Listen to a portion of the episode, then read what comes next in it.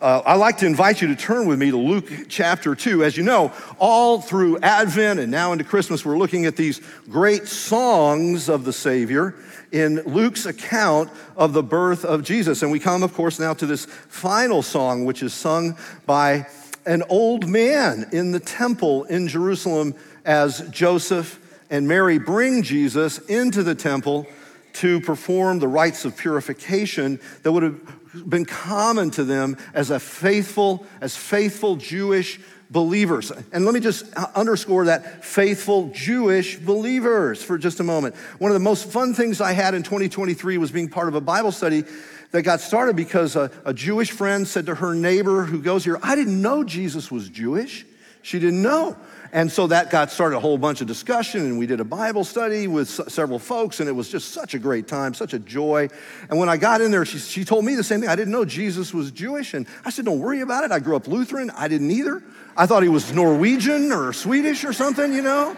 You know, surfboard Jesus with long hair and all that stuff, you know? So we all have these sort of cloudy images of Jesus, but this is a faithful Jewish family, and they go into the temple, and walking into the temple, someone spots them and sees something that everybody else doesn't see. And he takes Jesus in his arms and he says beautiful words. I'm going to jump ahead to that and I'm going to read you this whole text. Luke 2, verse 22. A little long. It's a little long this morning, but it's the only Bible most of you will read this week. So let's um, just helping you get those New Year's resolutions off to a good start, you know. I'm going to read the Bible a lot more this year. Okay, here we go. Amen. There was a couple of amens. Okay. Verse 22. When the time came for their purification according to the law of Moses, they brought him up to Jerusalem to present him to the Lord. Uh, Bethlehem's just a few miles outside of Jerusalem. As it is written in the law of the Lord, every male who first opens the womb shall be called holy to the Lord. And to offer a sacrifice according to what is said in the law of the Lord, a pair of turtle doves and or two young pigeons. That was the offering of the, of the impoverished, of the poor. Uh, now, there was a man in Jerusalem whose name was Simeon.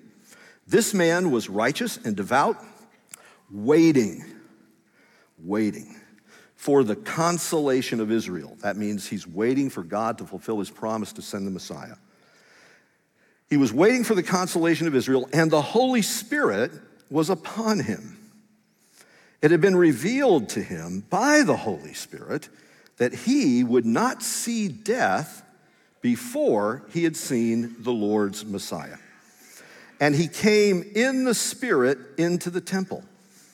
And when the parents brought in the child Jesus to do for him according to the custom of the law, Simeon took Jesus up in his arms and he blessed God, saying, Nunc dimittis. Lord, now you are letting your servant depart in peace, according to your word.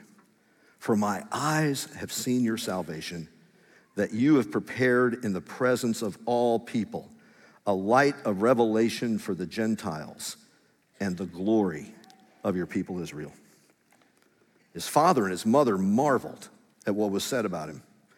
And Simeon blessed them and said to Mary, his mother, Behold, this child is appointed for the fall and rising of many in Israel, and for a sign that is opposed. And a sword will pierce Mary through your own soul also, so that thoughts from many hearts may be revealed. And there was a prophetess, Anna, the daughter of Phanuel, the tribe of Asher. She was advanced in years, having lived with her husband seven years from when she was a virgin, and then as a widow until she was 84. She did not depart from the temple, worshiping with fasting and prayer night and day. And coming up at that very hour, she began to give thanks to God and to speak of Jesus to all who were waiting for the redemption of Jerusalem. And when they had performed everything according to the law of the Lord, they returned into Galilee to their town Nazareth. And the child grew and became strong, filled with wisdom, and the favor of God was upon him. This is the gospel of the Lord. One of the greatest jazz musicians of all time was the saxophonist John Coltrane. I know that jazz is something of an acquired taste, but if you want to acquire that palate, you could not do better than to start right here with John Coltrane, a faithful believer. And after one truly extraordinary rendition of A Love Supreme, writes Os Guinness in his book, The Call, Coltrane stepped off the stage, put down his saxophone, and said, Nunc Dimittis. Of course, most of the people in that, in that hall didn't have any idea what he said. He gave a Latin phrase, Nunc Dimittis. It means now depart, now dismissed. It's what we would call in our culture right now a mic drop. Coltrane out. Coltrane, when asked about it, said he felt he could never play the piece more perfectly than he did that night. If his whole life had been lived for that passionate 32 minute jazz prayer, it would have been worth it. He was ready to go. Nunc dimittis. Now I can go. This was my favorite hymn the Nunc Dimittis. Now let your servants depart in peace according to your word, for my eyes have seen your salvation, which you have prepared in the face of all people, a light of revelation to the, to the Gentiles and the glory of your people Israel. It was my favorite hymn when I was a little kid. And I'd love for you to think it's because when I was a little kid I was so spiritual. But it's not. It's because it was always the closing hymn of the service. And we're going to get out of there and I can go watch some football. Come on. Can we get out of here? This is enough already. We're out of here. So, kids, I get it. Adults, I get it. Some of you got here at nine. Others will be coming in shortly. but I'm so glad we're all together to consider this phrase, nunc dimittis. It's from the Latin, the Latin version of the Bible. It's how that's translated here, nunc dimittis, now dismiss. I can go now. Maybe you've had one of those moments in life where the thing that you've longed for your whole life, it happened, and you said something like, Man, I can, I can die now. I can die in peace. It's a common phrase. And it really goes back to this passage. Now let your servants depart in peace. Why? What's the only reason we can go in peace? Why can we leave this life in peace? Why can we give 2023 a Christian burial and see resurrection on the other side? Why can we leave this behind and move to the new? Why can we do that in peace rather than anxiety about the next year? Because our eyes, my eyes, have seen your what? Your salvation. What did he see? He saw a baby. Not just any baby. He saw Jesus. And he'd been waiting. See, one of the first things about faith to understand, a life of faith, is that faith waits. Would you say it with me? Faith waits. Look at verse 29. Lord, now, now, Lord, now you're letting me depart in peace according to your word because my eyes have seen. It says in the verses leading up to this that Simeon had been waiting, waiting for the consolation of Israel. And the Holy Spirit was upon him. He'd been waiting because at some point in his life, and we don't know exactly when, the Holy Spirit who was on him that day in the temple was in him and said to him, the Holy Spirit said something to him and said, You're going to live long enough to see the Messiah come. It would be like if somehow the Holy Spirit were to say to anybody here, You're going to live to see the second coming. And a lot of us would like to, would like, if we heard that, we would say, Well, I, I hope it's soon because right now would be an excellent time for you to come back and wrap this up. Have you heard there's an election coming, Lord? Next Tuesday would be great. Just wrap it up. He heard a voice of the Holy Spirit. You're going to live to see the Messiah. Can you imagine getting up every single day wondering if today's the day? Is today the day? Maybe he thought he'd see a military commander come walking in. Maybe he thought he would see a great, a great king with a crown on his head. What did he see? He saw a poor couple, Joseph and Mary. And you know they're impoverished because they're offering in this rite the sacrifice, a pair of turtle doves, which is commanded in the law for those who are poor. The wealthy might give big gifts, like a lamb or a large sum of money, but they bring in worship a couple of pigeons, the poorest offering that they had. What did we just bring? Lord, I don't have anything to bring except a heart doing what? Saying, Hallelujah. But why do you sing that hallelujah?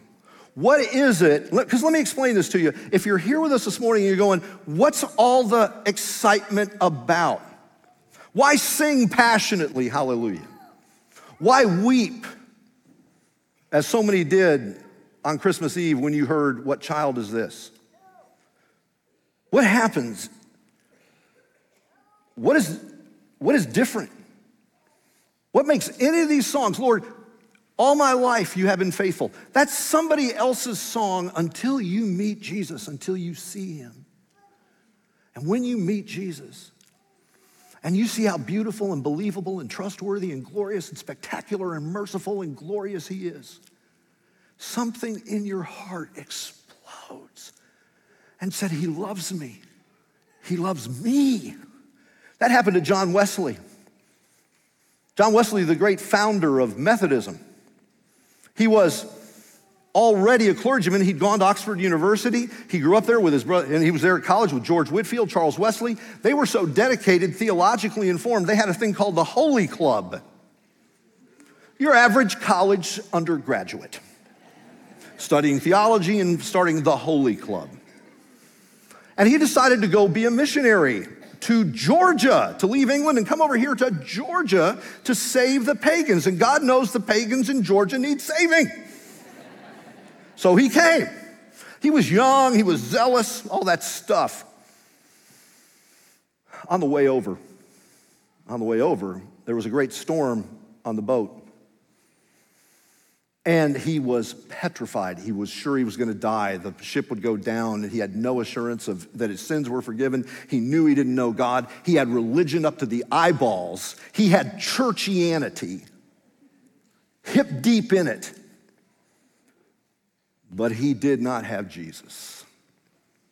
And then he saw some people in a prayer time. They were Moravians. They were from a Christian community called Herrnhut that was founded by a guy named von Zinzendorf. There'll be a quiz on this next Sunday. And um, Zinzendorf turned over his entire estate, and this tremendous prayer revival began. And these people began to pray, and they never stopped praying for, get this, over a hundred years. They went in shifts. They never ceased praying for over a hundred years. And you go, well, man, there must have been bunches. Of, there were 70 of them. 70 people who, who, who never stopped praying. And out of that came a missionary movement. Two of them sold themselves into slavery so they could reach slaves in the West Indies. It was out of that movement comes a lyric in the abolitionist America that's part of Oh Holy Night. Chains shall he break, for the slave is our brother. They sold themselves into chains so they could go minister to people in chains and bring Jesus to them in freedom. And those men were on there praying. And Wesley said, How can you not be afraid? And they said, We're not afraid. We belong to Jesus. We've met Jesus. Our sins are forgiven. If we perish, we're in heaven. Now let your servant depart in peace. We can go. And if we live, we walk with him. And if we die, we're with him. We're okay. He was blown away. He went to Georgia. It didn't go well. It didn't go well for Wesley. He fell in love with the governor's daughter. She didn't like him. She did not return his love. And one Sunday she came for communion and he refused to give her communion. Yeah. Word got back to dad. Dad sent Wesley back to England. When he got back there, he looked up those Moravians and they were holding a street meeting in Aldersgate. It's right outside St. Paul's Cathedral in London. It was a street meeting. They were doing an open air meeting. And he went, and somebody was reading, get this, just, just from the introduction to Luther's commentary on the Romans, just reading it. And he said, this is what Wesley wrote in his journal, as, that, as he heard that, he said, as he read those words about Romans 1:16 and the power of the gospel, that the gospel is the power of God that saves. I felt my heart strangely warmed, and I knew that I trusted Christ, that he had died for me and my sins. You see, if you'd asked Wesley when he was in college, do you believe that Jesus died? Yes. Do you believe he died for sins? Yes. But he said this later if you'd have asked me, do you believe he died for you? He said, I, I, I don't know. But in that moment, the Jesus of history became the Jesus who stepped out of history and existentially united himself to Wesley through the power of the Holy Spirit. Brothers and sisters, his heart became alive. That's what the new birth is. Your heart becomes alive through the power of the Holy Spirit to Jesus. And God waited for that day, and He teaches His people to wait. Faith waits, and the Spirit keeps directing people to Jesus. There's people you're praying for right now for them to come to faith. Don't stop praying for them. Don't give up. Faith waits. There's a moment, there's a time in the middle of brokenness, in the middle of some disruption. God enters in, and people's hearts who today are cold will find their hearts warmed by the Holy Ghost. Amen. Faith sees something. Look at verse 30 and 32. My eyes have seen your salvation that you've prepared in the presence of all people, a light of revelation to the Gentiles and the glory of your people Israel. And so Simeon saw something nobody else saw that day. He sees this young, impoverished couple. They got a baby, newborn baby in their arms. They walked past hundreds of people. Hundreds of people would have been in the temple that day. Other couples, other babies, other families, other worshipers. They would have, you could have been in the crowd and Joseph, Mary, and Jesus walked right on by, and you and I might have said, Oh, cute. Because everybody likes, you know, dear baby Jesus. Little one, you, you'd have just said cute kid. But Simeon saw something else. His eyes were open. Simeon saw salvation. Simeon saw what other people didn't see because faith, after waiting, sees. We walk by faith, not by sight. But faith leads to seeing. The psalmist said, I believe that I will see the goodness of the Lord in the land of the living. Note the order. I believed that I would see the goodness of the Lord in the land of the living. What comes first, believing or seeing? Believing leads to seeing. I believed that I would see. So he believed the promise of the Spirit to him, the revelation he was given him. You've got a Holy Spirit inspired revelation right here. All these words are, are words for you from the Holy Spirit. And if we believe, then something happens inside of us. We begin to see some things that we hadn't seen before. We begin to see ourselves in the light of our need for redemption, our need for a Savior. We see the darkness of our hearts and our need for our hearts to be made new. We see our envy, our bitterness, our lusts and our need for Jesus to reshape our lives. And we see him. We see Christ. Everybody else saw a baby. Simeon saw the Savior of the world, what Israel had long waited for, and the hope of the world, what God had promised Abraham. The whole world's going to be blessed through your seed, Abraham. The whole world. A light of revelation to the Gentiles. He stood in the temple at the heart of Judaism and said, You see this baby I'm holding in my arms? This is the hope of the world. You see this baby? This is the salvation of the whole world. This isn't just the salvation of the Jews, here's the salvation of the world. A few weeks ago, Tony was talking to me about Paul's conversion. And she was so moved by the fact that when God came to Saul of Tarsus, when Christ appeared to him, the result was he was blinded. He took him from sight to blindness. But then, when a, a servant of the Lord named Ananias a few days later laid hands on him, it says scales fell from his eyes and he could see.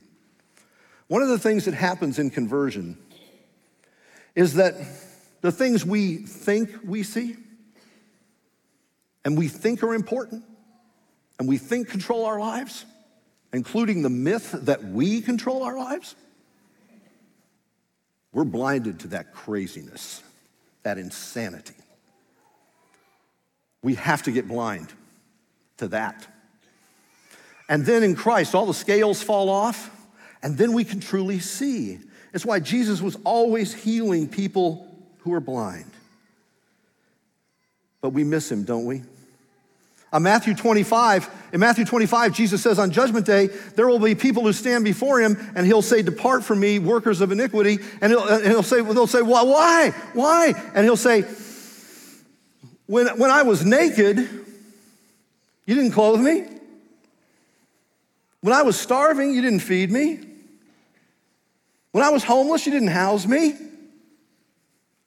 When I was a prisoner, you didn't visit me. When I was sick, you didn't, you didn't bring healing to me. And they say, they will say, this is what Matthew says, they will say on Judgment Day, Lord, when did we ever see you homeless and sick and poor and in jail? When did we? And Jesus said, Inasmuch as you have not done it to the least of these, my brethren, you have not done it unto me. Because Jesus shows up in the people we meet every day the people in your house that you live with, your neighbors all around you. You go, pal, you don't know my neighbors. Those guys got demons. Yeah, okay. Uh, we've, all, we've all had that HOA, we know. but Jesus shows up to us. Listen to this the greatest shows up to us in the face of the least of us. And do we walk by or do we see Jesus? Atheists don't see him. Um, one of my favorite Twitter accounts is the Atheist Forum. One of them posted the other day Christianity, the belief that one God created a universe 13.79 billion years old, 93 billion light years in diameter, consisting of over 200 billion galaxies, each containing an average of 200 billion stars, only to have a personal relationship with you. To which I could only say to the atheist, Amen. I love it when they preach the gospel, it's tremendous. the creator of the universe has come to us, the infinity of space the God who is greater than that has come to us. Simeon saw it because faith sees. Faith lives. We know that Simeon was old, Anna was old. They're there in the temple, they've been there their whole lives. They were people of the house. Listen, listen, friends, living by faith is not something you retire from. Faith lives. You get up every day living by faith. Faith is not a one, it's not like a point on a timeline over here. Oh, I believed over here. This is when I, this is when I believed. And but I but faith, you see, is something that is an everyday thing. Faith lives. They lived by faith. That's why the scripture says we walk by faith, not by sight. We live by faith. For by grace you have been saved through faith. And that faith is not from you. You didn't invent it. Faith is a gift from God. Why is that necessary? As I read through this text, you might have noticed that five different times in this text, it says that what Mary and Joseph did was according to the law, according to the law, according to the law, according to the law. Jesus was raised in a believing household. The next part of Luke 2 talks about Jesus at the age of 12 being brought back to the temple at Passover. They did it every year. This was a believing family. Church was part of their everyday life. Let me tell you something, parents. Make church part of your life for the sake of your own soul and the sake of your children. Why do you think God said, Who, I, I got to find a couple that will take care of my son? I'm going to find some people who go to church. he found Joseph and Mary. They brought him. And they did everything according to the law because Jesus obeyed the law perfectly from the first breaths he took. Circumcised the eighth day according to the law. These rites of purification and dedication. His whole life was lived in obedience to the law. How many people here have perfectly obeyed the law? Don't you dare raise your hand. No, if you're breathing, you're sinning. Why didn't God just send, why not just send Jesus as a grown up and go, okay, you got to die on the cross, just walk into town, you know, and, you know, it'll all happen and that'll be it. Why, why go through all of this? Born as a baby, grow up, perfectly obey the law. Listen, friends, the thing that Jesus gives us in his death and resurrection isn't simply, though it would be good news enough, the forgiveness of our sins, they're all taken away. What he gives us as a gift is his life of perfect obedience to the Father. Every single bit of that perfect obedience, that law keeping that goes all the way back and was lived through his whole life. How righteous, how perfect is Jesus? It says he was spotless, he was sinless. And the Bible says that righteousness is now a gift that the Father bestows on us. It's not just that your sins are taken away like you had a billion dollars in debt and you got back to zero. No, it's like Jeff Bezos just dumped all of his money into your account. Only that would be too small to compare with the riches of grace. My friends, Jesus' own righteousness, his law keeping has been given to you, and that's why it's faith that saves. Lord, now let your servant depart in peace. I can go now. We're leaving 2023. We're going to enter 2024. When I think back on 2023, frankly, one of the things that strikes me is the people that aren't joining me in 2024, right here. Tim Keller, Ron Tobias, Harry Reeder. You have names on your list. You know. Might be a child, father, a mother, grandparent, people that walked with you. And, and here's the truth, folks. We're all gonna, we're all gonna depart. You know, you sit there at the airport waiting, sometimes way too long, waiting and waiting and waiting. But then they say, This flight is now boarding. And every single one of us have a boarding time, and we don't know what it is. But it will be announced. I grew up in a soybean field in Indiana, little town called Kokomo. It is not an island in the Caribbean. they made that stuff up. They just made that up. But that is the town I grew up in. It's in the middle of Indiana, in the middle of the corn and the soybeans and everything else. And they had a community pool in Kokomo called Seaside. Man, that is some faith, not sight. Let me just tell you. If you're in the middle of Indiana and you name your pool Seaside, that is some sunny optimism right there. Mom and dad would drop us kids off at the pool and we'd swim, splash, have a big time, go down the slides. We're having the best time of our lives, man. There was no such thing even as Disney World when I was a kid. It didn't even exist. So we're just going down the slides. And you knew that your parents had come for you when a giant voice came over the speakers and they would call your name. They would call your name. And it said, David Cassidy, it's time for you to go home. And then you better get out of the pool, man. You had like one more slide. That's it out of the pool. David Cassidy, it's time for you to go home. I suspect that's what dying's like. One of these days, there's to be a voice David, time for you to go home. I don't know when that's to happen. Neither do you. But I wonder if you're to be able to say with Simeon, I can go in peace. There's only one way to go in peace it's the way he went. I can go in peace, nunc dimittis, because my eyes have seen your salvation. How did that happen? Simeon spoke to Mary and he said, Mary, this baby you're carrying, this baby that you're carrying up here into the temple today, is a sign. He's a sign to be opposed. Not everybody's going to be happy about him. Some people will be blessed. Some people will rise. But some people will fall. He is appointed as a sign for the fall and rise of many. And Mary, I hate to tell you this, Mary, but a sword is going to pierce your heart. And when the nails pierced his hands, and Jesus suffered on the cross, and when the crowns pierced his brow, and when the Roman spear pierced his side, Mary was standing at the foot of the cross. And in the suffering of her son, she suffered too, like any mother would. Every mother would suffer. And that sword pierced her heart because she saw her son die and give his life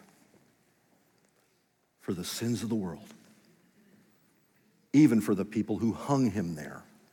Because he said in that moment, Father, forgive them. They do not know what they're doing. And so, friends, right now, I want to ask you to stand with me. And I want you to realize that this faith that saves through the suffering of Jesus is what we have. And I want you just to lift your heart to God and say, Jesus, be my Savior.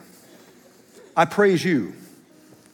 Thank you for your suffering on the cross that saves and forgives. Let's do that right now, just together.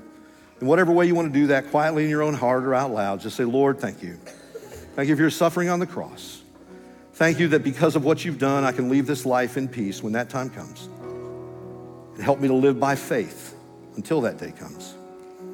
Help me to live by faith. Help me to die by faith.